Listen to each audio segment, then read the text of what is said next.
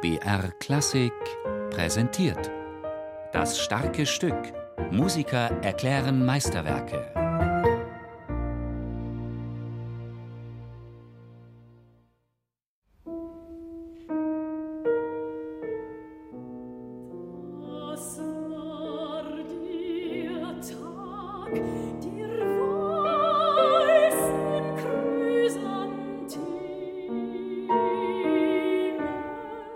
Was faszinierend ist, eben Alban Berg, man denkt da immer sofort Lulu und Zwölfton und noch schlimmer. Aber wenn man diese sieben frühen Lieder hört, haben die eine ganz eigene Farbigkeit und natürlich noch eine gewisse Harmonik. Also es sind hochromantisch und wunderschön.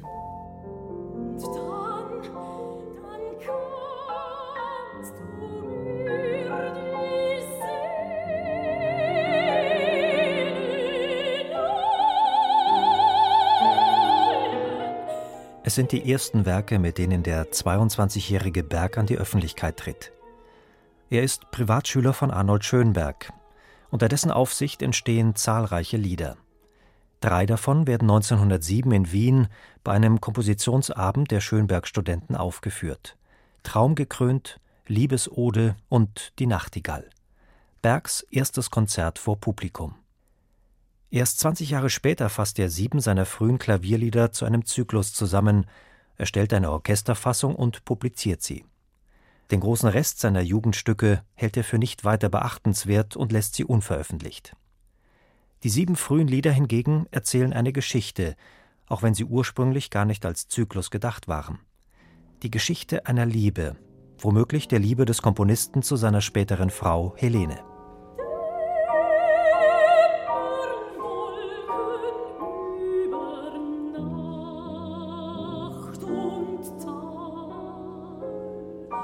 Also zuerst noch die Einsamkeit in der Nacht, eine Vorstimmung, eine Sehnsucht hört man drin. Also wenn es losgeht, hat man, es fröstelt einen fast. Es ist eine hochromantische Naturbeschreibung.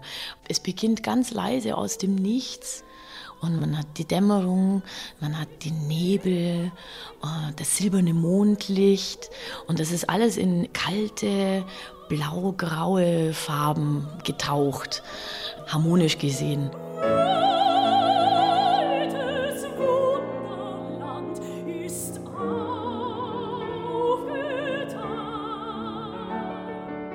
Nach kürzester Zeit kommt es schon zum großen Aufschwung. Weites Wunderland ist aufgetan. Und da ist es wie wenn man quasi die Flügel ausstreckt und über das Tal im Nebel in der Nacht fliegt. Und dieses Fliegen der Seele, also dieses, diese Leidenschaft, dieser Aufschwung der Gefühle steigert sich im Laufe des Zyklus insofern, dass das ziemlich sexy und ziemlich, also ekstatisch, sogar ja, orgiastisch, orgasmisch wird.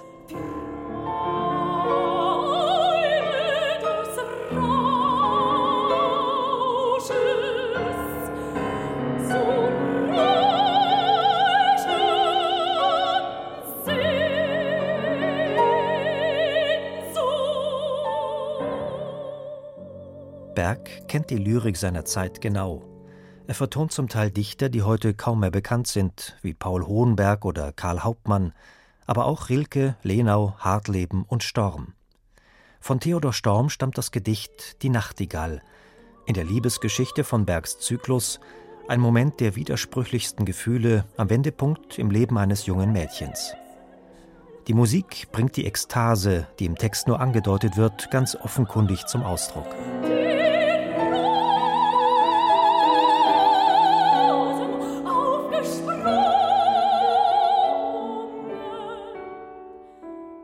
In der Nachtigall ist es quasi so ein, so ein Kernpunkt.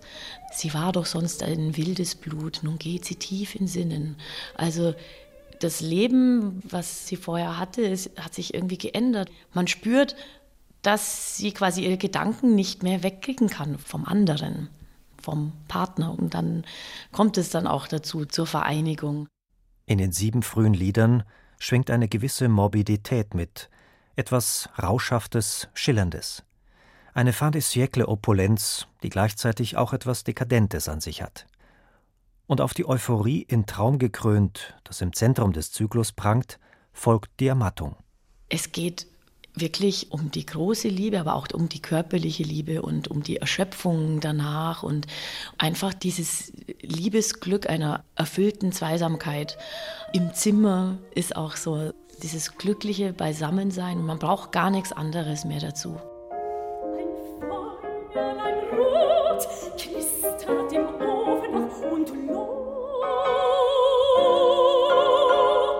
Der Bogen schließt sich dann mit dem letzten Lied, Sommertage. Da geht er wieder auf die Natur ein und auf eigentlich, was ja auch die romantische Seele besonders kennzeichnet, ist eben der, der Drang nach Freiheit, der Drang hinaus in die Natur zu wandern, zu entdecken.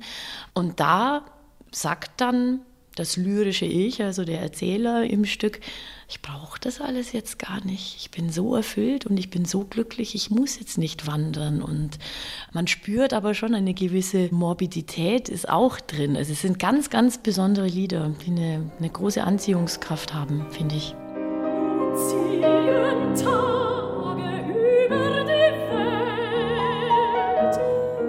Mit diesen Miniaturen setzt sich der junge Kompositionsschüler Berg mit der Liedtradition des 19. Jahrhunderts auseinander – insbesondere mit Gustav Mahler. Diana Damrau sieht noch eine weitere Gemeinsamkeit mit Mahler.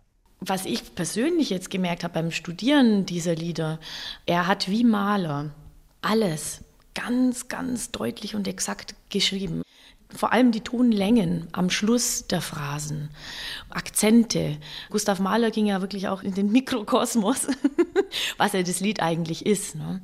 Genauso Berg. Und wenn man dann nicht achtsam singt, dann kann man einige, also ich war an manchen Stellen einfach nicht zufrieden, wie ich das gesungen habe. Da war der Effekt nicht da.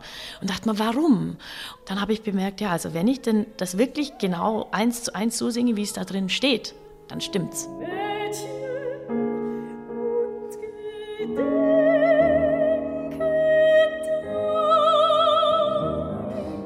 Als Momentaufnahmen einer großen Liebe spiegeln die sieben frühen Lieder auch ein Stück von Bergs eigenem Leben wider. Die Verbindung mit seiner Frau, die er zur Entstehungszeit dieser Stücke kennenlernt. Ihr ist der Zyklus gewidmet, meiner Helene. Diese einst schwärmerische Liebe steckt jedoch in der Krise, als sich Berg Jahre später wieder seinen Jugendwerken zuwendet und sie publiziert. Die Leidenschaft des nunmehr gereiften Komponisten gilt mittlerweile einer anderen, Ironie des Künstlerschicksals.